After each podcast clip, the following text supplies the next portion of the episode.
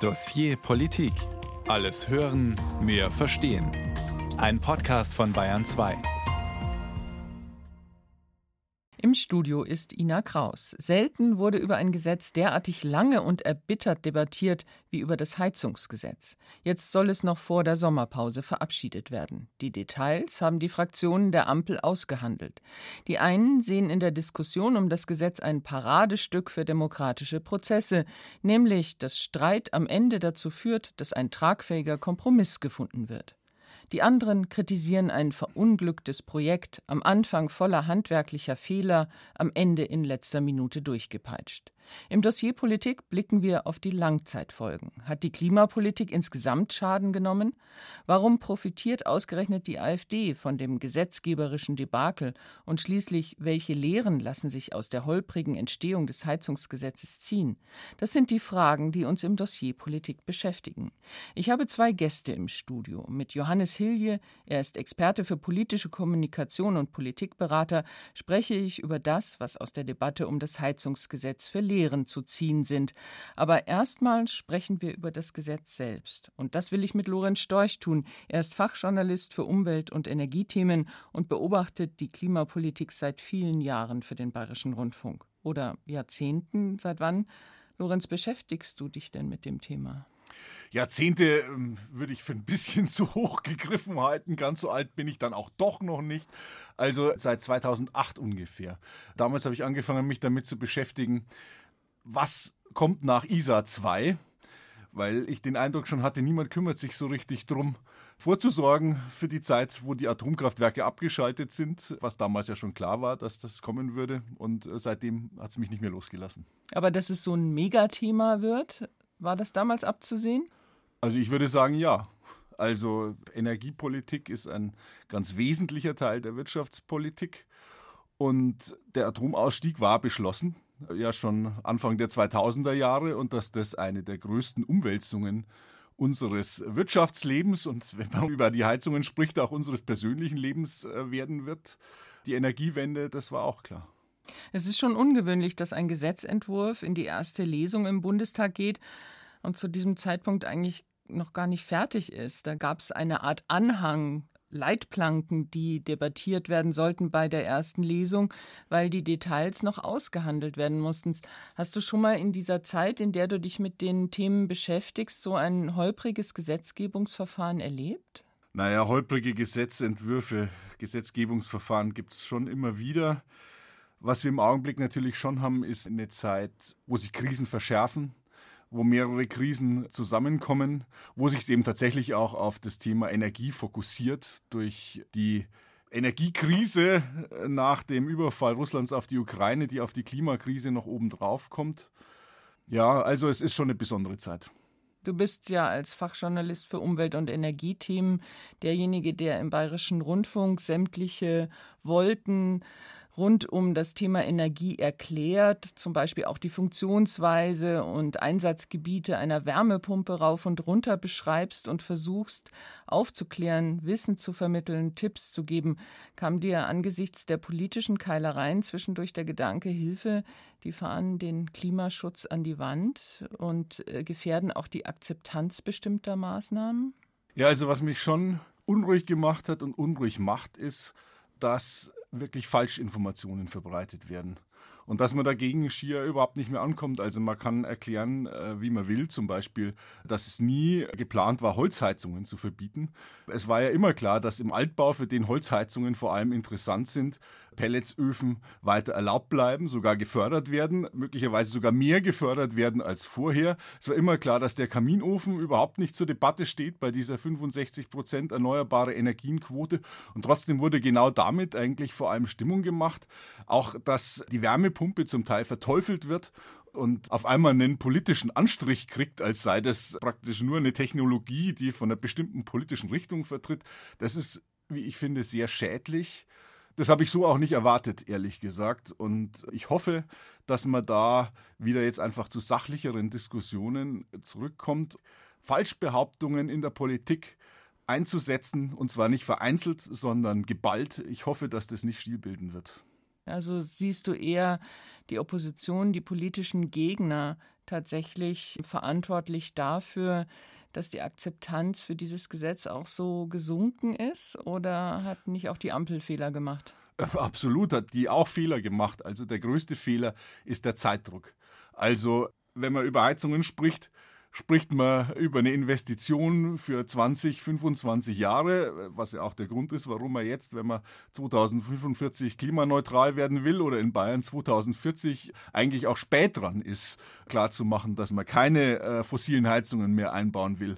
Aber wenn man Anfang 2023 von der Regierung her einen Gesetzentwurf gar nicht selber bekannt machen will, sondern der nur durchgestochen wird, der gelten soll ab Januar 2024 für sowas wie Heizungen austauschen. Wenn man weiß, wie lange es braucht, Handwerker zu bekommen, da hängen ja Planungen dran, Finanzierungen und so weiter. Dass das dann die Leute in Unruhe versetzt, das ist mehr als verständlich. Also dieser Zeitplan war eigentlich das Hauptproblem. Und man hatte sich ja koalitionsintern schon im Jahr zuvor darauf verständigt, dass man diesen Termin vorziehen will, wo keine Gasheizungen mehr ohne weiteres erlaubt sind. Das war jetzt nicht nur hinter verschlossenen Türen, das war schon öffentlich bekannt, aber man hat dazu überhaupt keine Kommunikation gemacht. Und das ist unverzeihlich. Und dass dann natürlich das auch noch durchgestochen wurde, ein unfertiger Gesetzesentwurf, äh, wo der wichtige Teil der Förderung noch nicht klar war, das war natürlich auch ein Fehler der Koalition, denn das muss ja aus Reihen der Koalition gekommen sein. Sie waren sich uneinig, das ist natürlich immer ein Problem, wenn äh, eine Regierung untereinander streitet und das sorgt nicht für weitere Akzeptanz. Also da kann man auch eine lange Liste von Fehlern aufmachen. Jetzt haben sich die Fraktionsspitzen von SPD, Grünen und FDP ja Anfang der Woche auf die letzten Details im Gebäudeenergiegesetz, so der offizielle Name des Heizungsgesetzes, ja geeinigt. Und Hauptstadtkorrespondent Hans-Joachim Viehweger erklärt uns den aktuellen Stand des Gesetzentwurfs. Der Kern des Gesetzes entspricht einem Punkt, der schon im Koalitionsvertrag der Ampel vereinbart wurde. Neue Heizungen müssen zumindest 65 Prozent mit erneuerbaren Energien betrieben werden. Der Hintergrund, Deutschland soll bis 2045 klimaneutral werden. Ohne Veränderungen im Gebäudesektor, der für rund 15 Prozent der CO2-Emissionen verantwortlich ist, geht das nicht. Daher sollen Heizungen, die mit Öl oder Gas, also mit fossilen Energieträgern betrieben werden, mit der Zeit ausgetauscht werden. Wer ist betroffen? Im Grunde jeder, der eine Heizung im Haus hat. Die Kosten neuer Heizungen treffen Eigenheimbesitzer, indirekt aber auch Mieter. Zeitlich werden die neuen Vorgaben gestreckt. Das ist eine der wesentlichen Änderungen im Vergleich zu den ersten Plänen aus dem Wirtschafts- und dem Bauministerium. Zunächst betroffen sind all diejenigen, die ab dem kommenden Jahr in einem Neubaugebiet bauen. Für alle anderen Haus- und Wohnungsbesitzer greift die Vorgabe erst dann, wenn es eine kommunale Wärmeplanung gibt, wenn also beispielsweise klar ist, ob ein Ort mit Fernwärme versorgt wird und diese eine Alternative zur eigenen Heizung ist. Eine solche Wärmeplanung soll in größeren Städten ab 2026 vorliegen, in den restlichen Kommunen ab 2028. Welche Heizungen sind künftig möglich? Zum einen erfüllen Wärmepumpen die neuen Vorgaben, aber auch neue Holz- und Pelletsheizungen sind weiter erlaubt. Möglich sind außerdem Gasheizungen, die auf Wasserstoff umgerüstet werden können, beziehungsweise Gasheizungen, die mit einem wachsenden Anteil von Biomethan betrieben werden. Wer eine neue Gasheizung einbauen will, muss sich beraten lassen durch einen Fachbetrieb oder einen Energieberater. Funktionierende Heizungen können weiter betrieben und bei Bedarf repariert werden.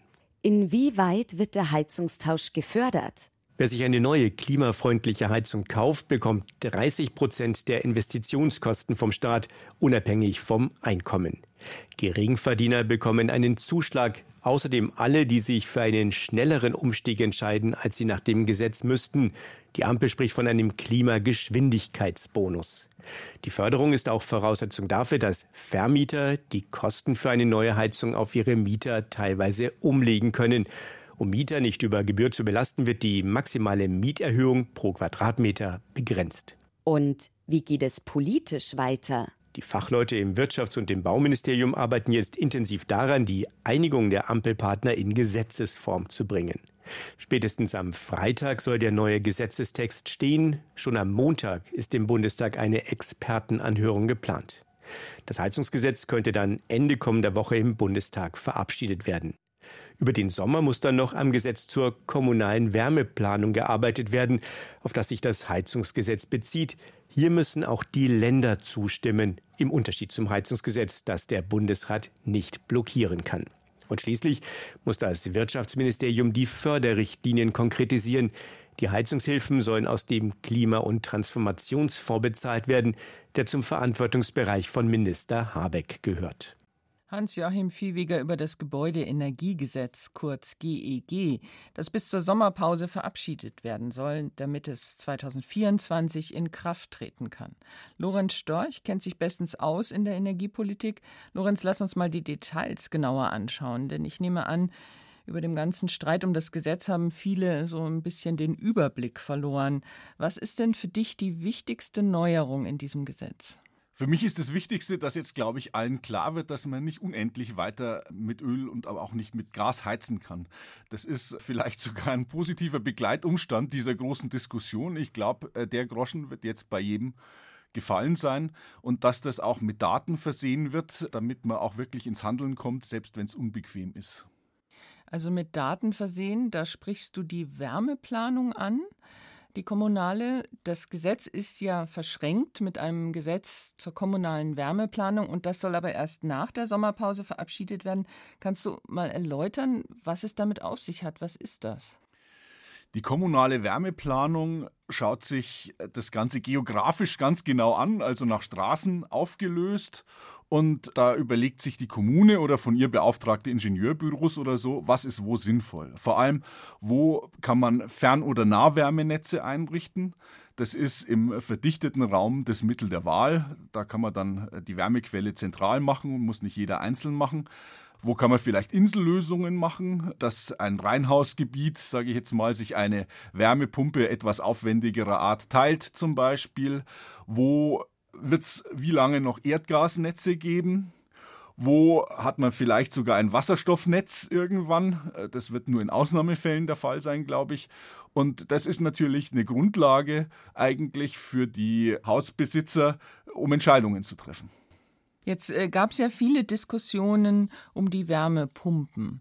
Da gab es auch sehr viele Ängste. Das wird jetzt vorgeschrieben, jeder muss jetzt eine Wärmepumpe einbauen.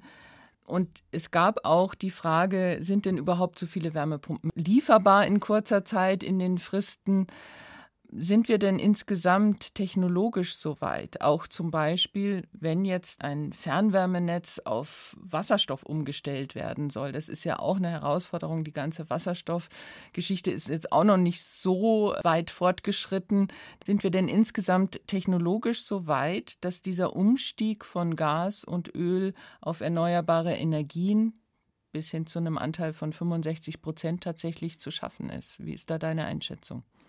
Also ich denke, da liegt alles, was wir brauchen, auf dem Tisch mehr oder weniger. Und jetzt, ich sag mal, Wärmepumpenproduktion muss halt hochskaliert werden. Da sind die aber dabei. Also da gibt es natürlich schon Knappheit, aber, aber halt eher kurzfristig. Also das, das wird sich einspielen.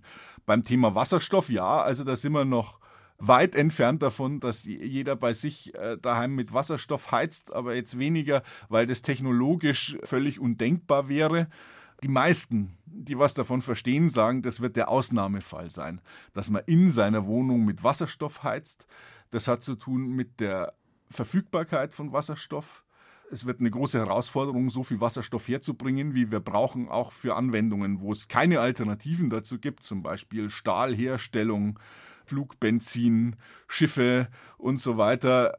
Wie viel da dann noch fürs Heizen übrig bleibt, ist die Frage. Und der Preis. Also Projektionen in die Zukunft sind was Schwieriges. Da kann man sich auch ganz schön irren.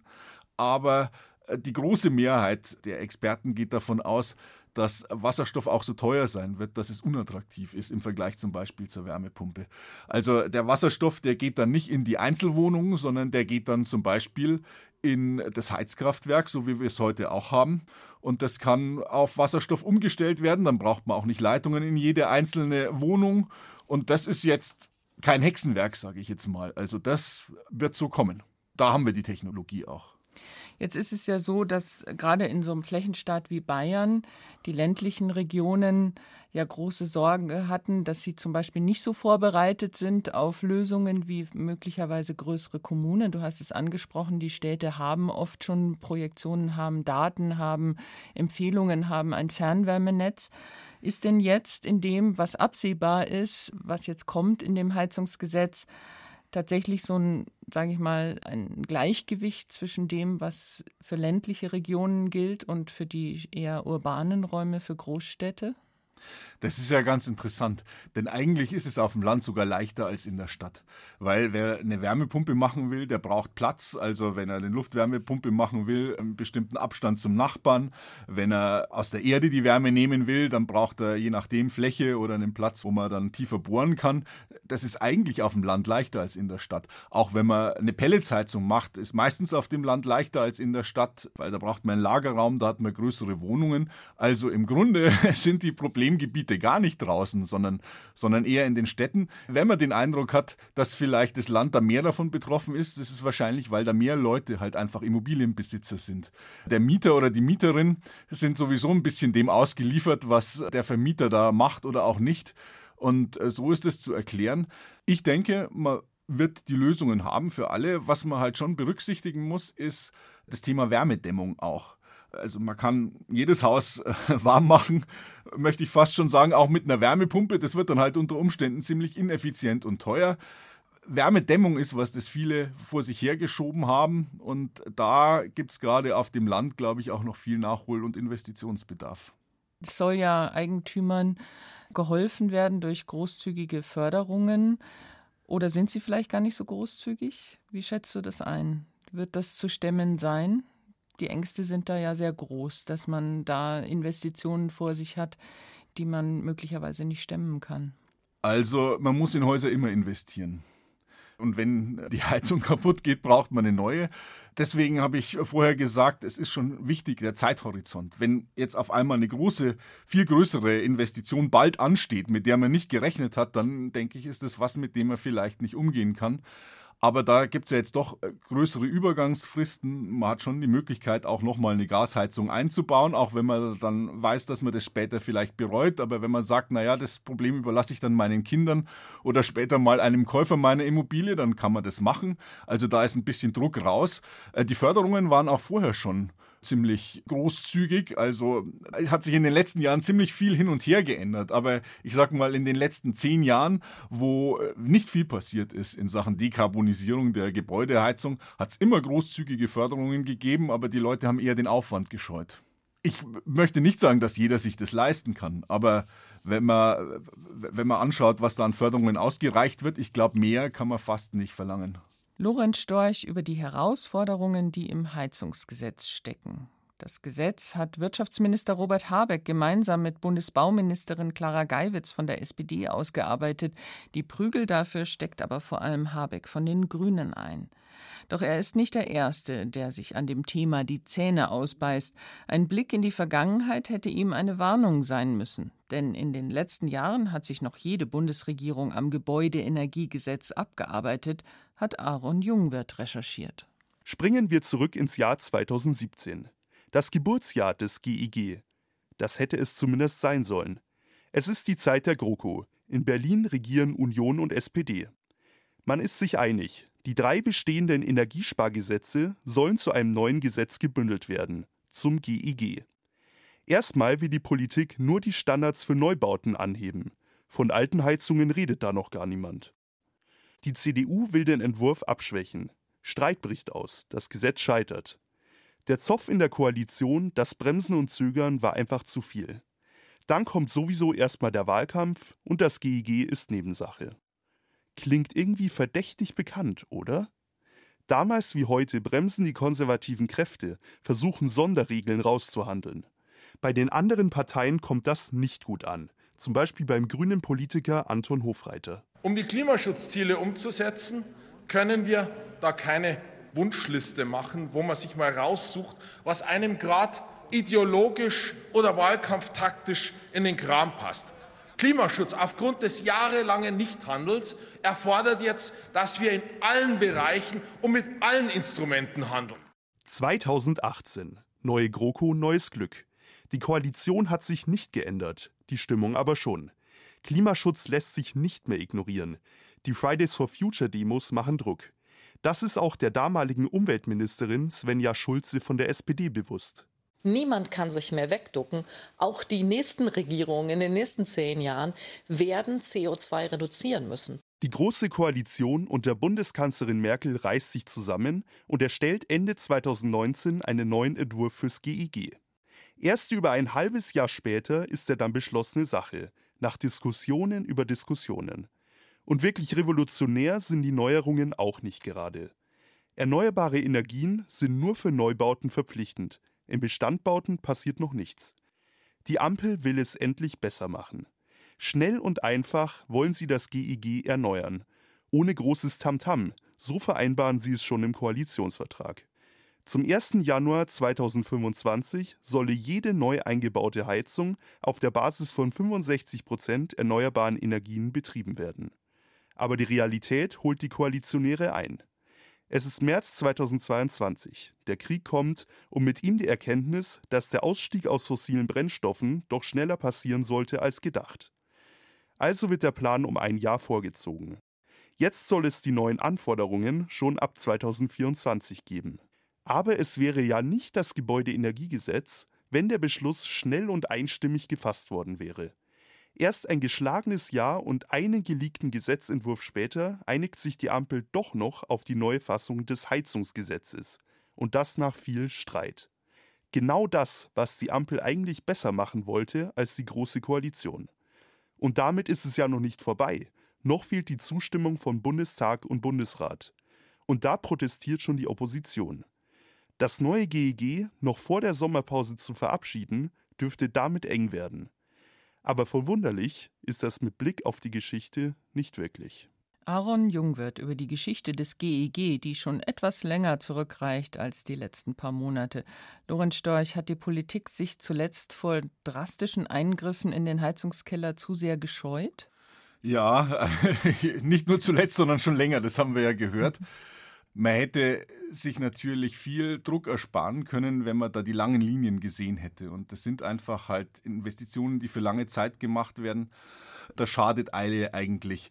Ich denke da an Dänemark, die haben schon bei den Ölkrisen, also wir haben jetzt haben wir die Gaskrise, aber es gab ja die Ölkrisen eigentlich in den 1970er Jahren, wo man schon gemerkt hat, dass es eigentlich nicht so eine gute Idee ist, sich so sehr auf importierte Energie zu verlassen und es gut wäre, die einzusparen. Die haben damals begonnen, ein großes Fernwärmeprogramm zu machen fürs ganze Land. Da ist das jetzt die dominierende Heizungsform. Aber das hat man eben nicht im Handumdrehen geschafft, sondern in Jahrzehnten. Und deswegen braucht man den langen Atem und man braucht den Mut, irgendwann mal anzufangen. Soweit Lorenz Storch. Vielen Dank, dass du zu uns ins Dossier Politik gekommen bist und die Details in dem neuen Heizungsgesetz eingeschätzt, eingeordnet und erklärt hast. Danke, gern geschehen. Es war mir ein Vergnügen. Es ging im Dossier Politik bisher vor allem um die Sache selbst. Jetzt aber soll es um die politischen Langzeitwirkungen gehen und die Lehren, die aus der Debatte um das Heizungsgesetz zu ziehen sind. Und dass die in Teilen rechtsextreme AfD gerade in Umfragen nah an die 20-Prozent-Marke rückt, wird auch der Debatte um das Heizungsgesetz zugeschrieben. Darüber möchte ich mit Johannes Hilje sprechen. Er ist Politikberater und Experte für politische Kommunikation. Herzlich willkommen im Dossier Politik, Herr Hilje. Ja, guten Tag, Frau Kraus. Die AfD hat nun ausgerechnet in Thüringen mit ihrem rechtsextremen Landesverband einen für sie sehr wichtigen Sieg errungen. Erstmals gewann mit Robert Sesselmann ein AfD-Kandidat die Wahl um den Posten des Landrats.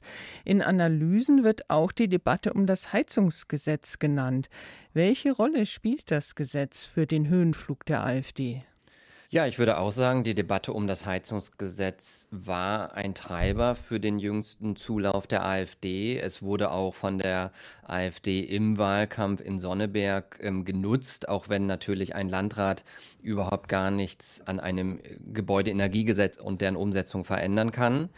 Aber man muss schon sagen, die Ampel hat der AfD so etwas wie die emotionale Mobilisierungsgrundlage bereitet, indem sie materielle Verlustängste im Zusammenhang mit einem sehr emotionalen und lebensnahen Thema, nämlich das Wohnen und das Heizen, hat entstehen lassen. Und sie hat sicher auch durch den langanhaltenden Koalitionsstreit zu dem Thema Demokratie Unzufriedenheit befördert.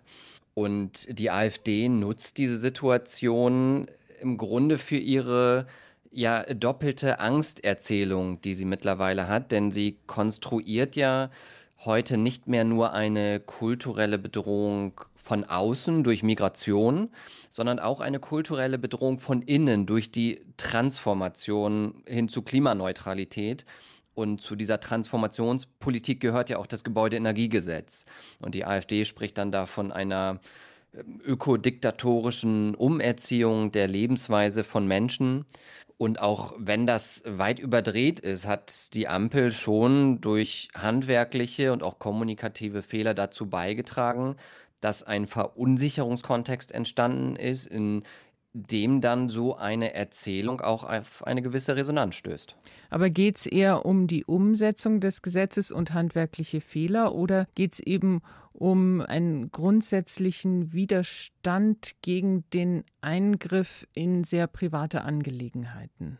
Das ist gar nicht so einfach zu beantworten, weil wir haben ja eigentlich ein anderes Spannungsfeld hier. Wir haben eine sehr große allgemeine Klimaschutzbefürwortung in der Gesellschaft und auch ein hohes Problembewusstsein für die Klimakrise auf der einen Seite, aber auf der anderen Seite ähm, fehlt es dann doch manchmal an dieser konkreten Klimaschutzbereitschaft. Und da kommen wir dann ja vor allem auch zu diesen Themen, die sich im Privatleben, in der Lebenswirklichkeit von Menschen abspielt. Und ganz entscheidend für sowohl das Handwerk der Gesetze, aber auch für die Kommunikation dieser Gesetze ist, dass man im Grunde diesen Graben überwindet, in den Klimaschutzpolitik aber regelmäßig reinfällt. Und das ist auch nicht nur ein rein deutsches Phänomen, das kennen wir auch aus Studien ähm, der Verhaltensforschung aus vielen anderen Ländern und man nennt es auch den sogenannten Attitude Behavior Gap. Also es gibt einen Graben, einen Spalt zwischen den Einstellungen von Menschen und dann dem konkreten Verhalten. Und wir wissen aber auch eigentlich ein bisschen was aus der Verhaltensforschung darüber, wie man diesen Graben überwinden kann. Und das, glaube ich, wird gerade auch von der Ampel noch zu wenig beherzigt. Robert Habeck hat ja in der ARD-Sendung Anne Will Fehler eingestanden. Hören wir mal kurz rein. Der Moment, einmal kurz innezuhalten, den habe ich mir nicht genommen. Und ich hatte wirklich ganz große reale Sorge, dass wir nicht genug Gas im Winter haben meine Haltung und ich glaube auch die der meisten Deutschen war damals noch zum Winter, jetzt bitte nicht die Gaskrise verschärfen. Aber als es öffentlich wurde, da waren wir schon ganz gut durch den Winter gekommen. Die Speicher waren noch angemessen voll. Die Krise war scheinbar abgewendet, sodass eher ein Gefühl oder der Eindruck von jetzt nicht nur das nächste Gesetz kommt, äh, da war. Und diese veränderte Erwartungshaltung, die habe ich nicht gespürt, bemerkt, reflektiert. Das würde ich sagen, ist der Fehler. Robert Habeck spricht da äh, Gefühle an und äh, auch die Wahrnehmung von den Sorgen vielleicht oder der Verunsicherung, haben Sie es genannt, der Bürger rund um das Heizungsgesetz.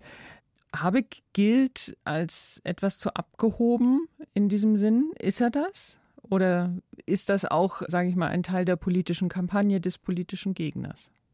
Ich würde nicht sagen, dass Robert Habeck abgehoben ist, sondern er ist eigentlich jemand, der zumindest ja den Anspruch formuliert, Politik auch für die Breite der Gesellschaft zu machen, auch eine Sprache zu sprechen, die viele Menschen nachvollziehen können, die, sehr, die sie folgen können. Und das ist ja auch etwas, was ihm über lange Strecken bisher gelungen ist in dieser Legislaturperiode. Dafür wurde er lange Zeit auch gelobt. Ich würde aber Habeck in einem Punkt seiner Analyse, die er in diesem O-Ton, den wir gerade gehört haben, widersprechen, weil er suggeriert ja dass eigentlich es an einem Krisenbewusstsein gemangelt hätte im Frühjahr diesen Jahres, wo er dann mit seinem Heizungsgesetz um die Ecke kam.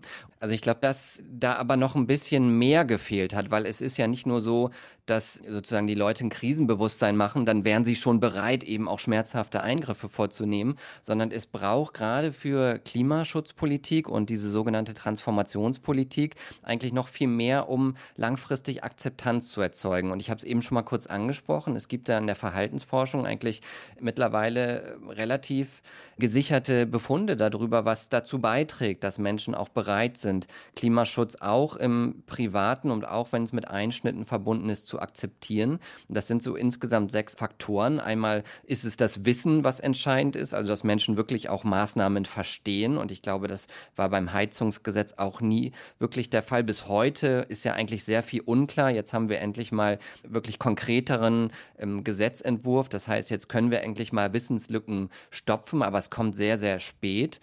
Die Werte sind ein zweiter Faktor. Das heißt, die Menschen müssen das Gefühl haben, ihre Werte werden verwirklicht durch dieses Gesetz. Soziale Normen spielen eine große Rolle. Das heißt, dass die Menschen auch das Gefühl haben, andere Leute machen mit. Also das ist etwas sozial Erwünschtes, was hier gemacht wird. Und man hat ja aber sehr viel Widerstand erlebt in der Öffentlichkeit gegen das Gesetz. Und der Preis des Ganzen, dass die Leute das Gefühl haben, sie können das stemmen, auch dieses Gefühl gab es nicht.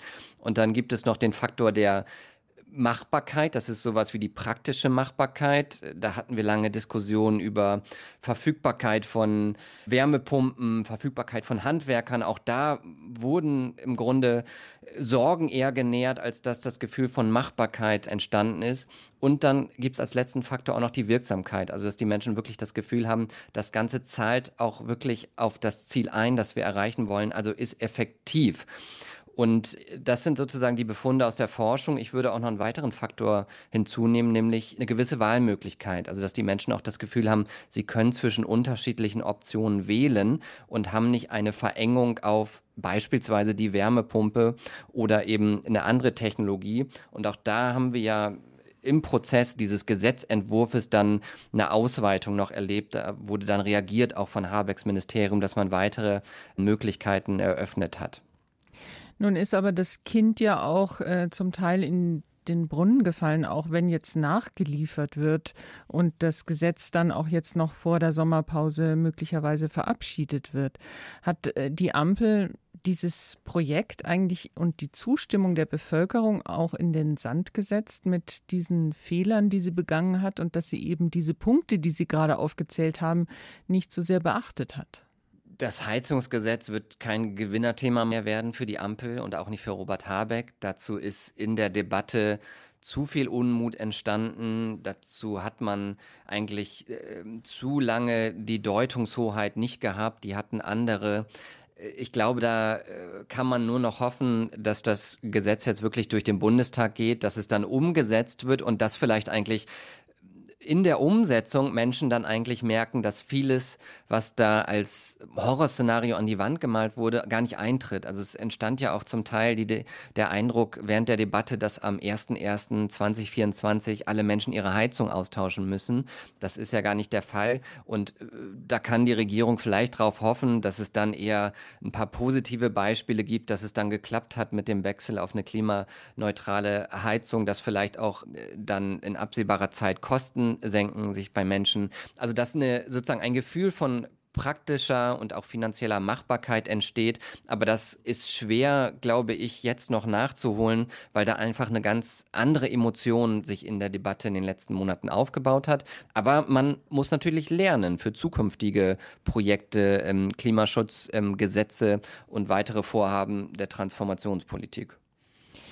Jetzt ist in Deutschland die Diskussion darum ziemlich aus dem Ruder gelaufen, vielleicht aber auch ja ein sehr, würde ich mal sagen, demokratischer Prozess. Man hat letztendlich einen Kompromiss ausgehandelt, wenn auch hart darum gestritten wurde. In der Schweiz ist Mitte Juni eine Volksabstimmung für ein Klimagesetz ganz anders gelaufen. Dort hat die Politik eine breite Zustimmung zu einer Klimaneutralität bis 2050 erreicht. Katrin Hondel, unsere ARD-Korrespondentin, hat recherchiert, wie der Schweiz das gelungen ist.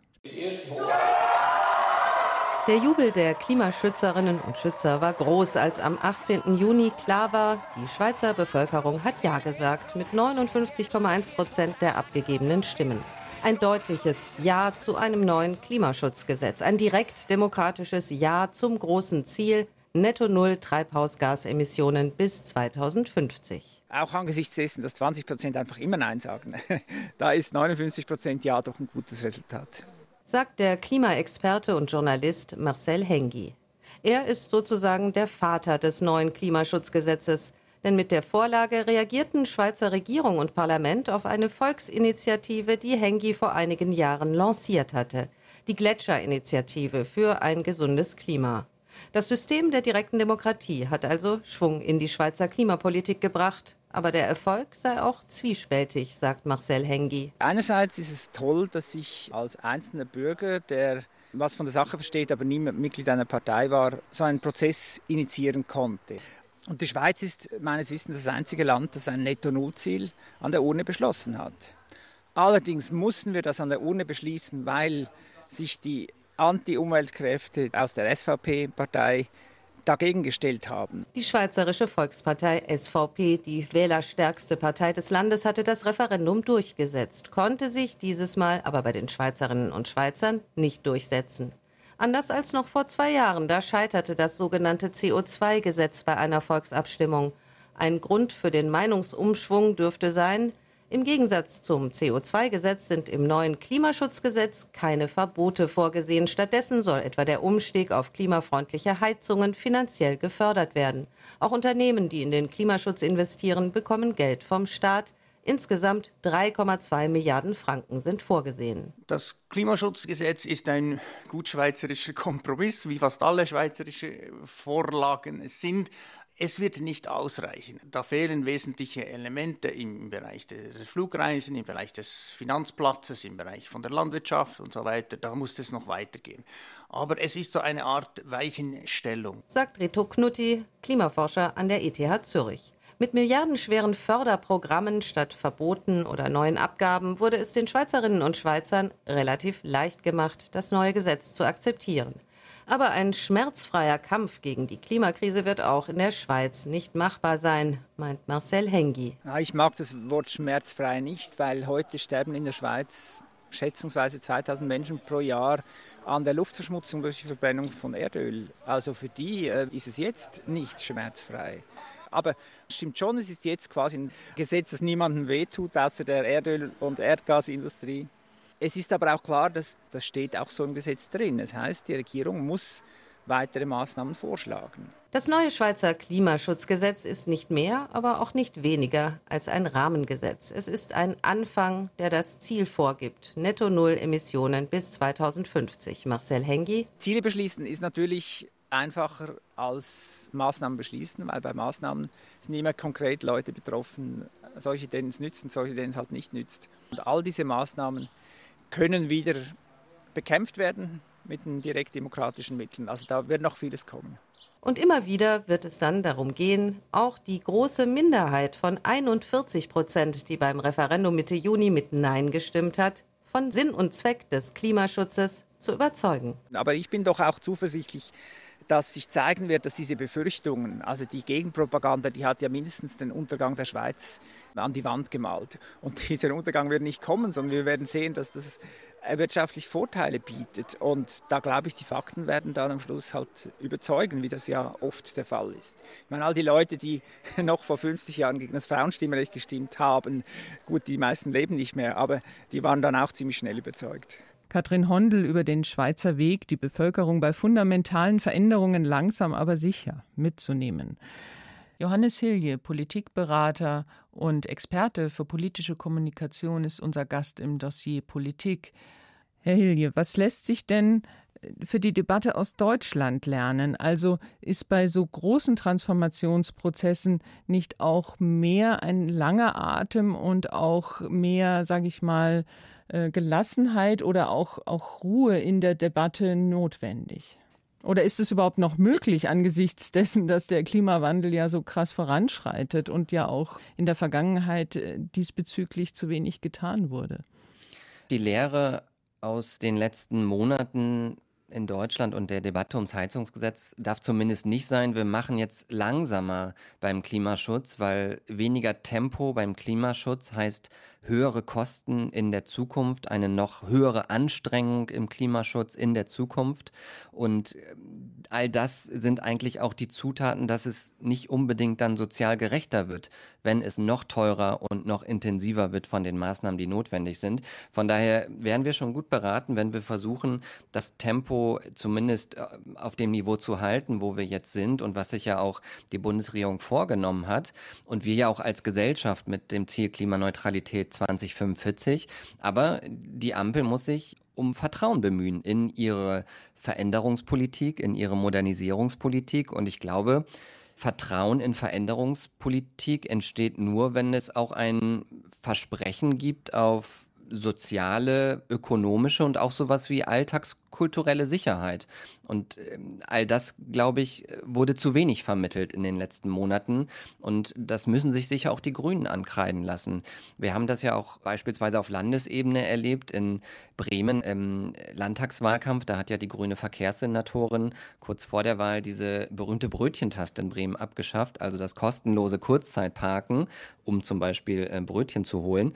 Da gab es auch eine riesen Gegenreaktion und man hat eigentlich eine riesen Gegenmobilisierung ausgelöst. Es war ja auch als eine Maßnahme gedacht, die dem Klima nutzt, womit man die Verkehrswende ein Stück weit voranbringen kann. Letztendlich ist wahrscheinlich der Beitrag zum Klimaschutz dieser Abschaffung der Brötchentaste total marginal und am Ende muss man sagen, hat man als am Ende nur viel schlimmer gemacht. Und ich glaube, ja, da, da müssen die Grünen noch ein bisschen was dazulernen. Da hat es ja an so einer alltagskulturellen Sensibilität für andere Milieus, die vielleicht nicht ihr eigenes sind, gefehlt. Wir haben ja unser Gespräch angefangen mit dem Erfolg der AfD, den sie jetzt jüngst in Thüringen eingefahren hat, indem sie einen Landratsposten errungen hat wird diese Debatte um eine Verbotskultur, dass eben, Sie haben gerade gesagt, man muss die Bürger mehr mitnehmen, es muss da mehr Sensibilität bei den Grünen auch gerade gelernt werden. Aber werden die Grünen diesen Ruf der Verbotspartei, den der politische Gegner und ja vor allem die äh, Rechtsaußen-Kandidaten sehr gut nutzen können, werden die Grünen diesen Malus wieder los? Wir müssen uns in der Gesellschaft auch schon mal darüber bewusst werden, dass eigentlich unser ganzes öffentliches Leben auch durch Verbote geregelt wird. Also jede rote Ampel ist ja ein Verbot. Und deswegen glaube ich, sollten wir auch nicht auf die Idee kommen, dass Verbote per se etwas Schlechtes sind. Aber wir müssen natürlich immer bei jeder Maßnahme genau hinschauen, ob da ein Verbot äh, die sinnvollste Maßnahme ist oder ob es eher so etwas wie Anreize sind, was es ja auch in unterschiedlicher Form gibt. Und wir wissen eigentlich aus der Forschung auch zur Effektivität und Akzeptanz von Klimapolitik, dass es am Ende beides ist. Und ich würde nicht von vornherein ausschließen, dass Verbote etwas per se äh, zu verteufeln sind. Aber ich glaube, wir müssen als Gesellschaft für uns ähm, bewusst machen, wo wir eigentlich hinwollen und was dieser Wandel hin zur Klimaneutralität eigentlich auch für uns bedeutet. Und ich glaube, statt über so etwas wie Klimaneutralität oder Transformation zu sprechen, kann man hier ja im Grunde auch über so etwas wie Wohlstandssicherung sprechen. Das ist ja das, was letztlich da auch hintersteckt, wenn wir äh, a unsere Lebensgrundlagen sichern wollen, b aber auch unserer Wirtschaft ein ja, ein Geschäftsmodell für die Zukunft ermöglichen wollen. Wir wissen ja, dass sich die Werte von Unternehmen und der Wettbewerb zwischen Unternehmen mittlerweile sehr stark eben auch auf die Frage ausrichtet, produziert ein Unternehmen nachhaltig oder nicht? Ähm, hat ein Unternehmen und auch ein Standort erneuerbare Energie im Angebot und werden die genutzt oder nicht? Das heißt, wir sprechen hier nicht nur, in Anführungszeichen nur, über das Klima, sondern wir sprechen ja wirklich auch ganz fundamental über die Rettung der menschlichen Lebensgrundlagen, aber damit verbunden auch um die Wohlstandssicherung von uns, um die Zukunft unserer Volkswirtschaft, über die Lebenschancen von unseren Kindern. Und ich glaube, wir müssen begrifflich viel mehr zu diesen Themen und Assoziationen kommen, die viel näher dran sind an uns Menschen. Und deswegen würde ich auch empfehlen, dass wir vielleicht von so Begriffen wie Klimaneutralität und Transformation ein bisschen Abstand nehmen und eher ja, von sowas wie Wohlstandssicherung beispielsweise sprechen, weil das dann vielleicht doch eher andere, wichtigere Assoziationen bei Menschen auslöst. Aber lässt sich das Thema den Populisten und bis hin zu den Rechtsextremen wieder wegnehmen? Das denke ich schon. Ganz wichtig ist, dass ein bestimmtes kommunikatives Vakuum, was in den letzten Monaten auch entstanden ist und was die AfD genutzt hat, um es dann mit Ängsten und Verunsicherung zu füllen, dass das geschlossen wird. Und ich glaube, dass dieses Vakuum auch ein Stück weit durch den Kanzler ermöglicht wurde, weil der Kanzler Olaf Scholz der moderiert seine Modernisierungspolitik eigentlich gar nicht in Richtung der Gesellschaft, sondern der versteht Klimapolitik vor allem als ein industriepolitisches Projekt. Also der spricht ja da von einem neuen Wirtschaftswunder, einer industriellen Revolution und hält dieses Thema aber aus dem Lebensbereich der Menschen eigentlich fern. Es wird nun aber nicht reichen. Wir sehen jetzt schon beim Heizungsgesetz, dass eben das Ganze am Ende ja doch eben im Privaten der, der Menschen auch stattfindet. Und ich glaube, der Kanzler muss da tatsächlich auch viel stärker eine Ansprache finden, bei der er die Menschen mitnimmt. Aber das funktioniert nicht mit dem Kommunikationsstil, den er bisher gefahren hat, der ja so in etwa ist, die Ergebnisse meiner Politik ersetzen die Erklärung. Das funktioniert eben nicht wenn man langfristige Projekte hat, wie diesen Heizungswechsel, wo ja erstmal die Kosten entstehen für die Menschen und der Nutzen sehr viel später erst kommt und wo es wirklich auch im Privatbereich der Menschen äh, alles passiert. Und da äh, fehlt mir ein bisschen die empathische Ansprache und auch die motivierende und vielleicht sogar visionäre Ansprache des Kanzlers. Da lässt er ein Vakuum und das wird gefüllt mit Ängsten und Verunsicherung durch Populisten. Danke an Johannes Hilje, Politikberater und Experte für politische Kommunikation. Vielen Dank für das Gespräch, Herr Hilje. Noch. Das war es mit dem Dossier Politik über die Lehren aus der Debatte um das Heizungsgesetz und wie es gelingen kann, die Bürgerinnen und Bürger bei der Klimapolitik mitzunehmen. Am Mikrofon verabschiedet sich Ina Kraus.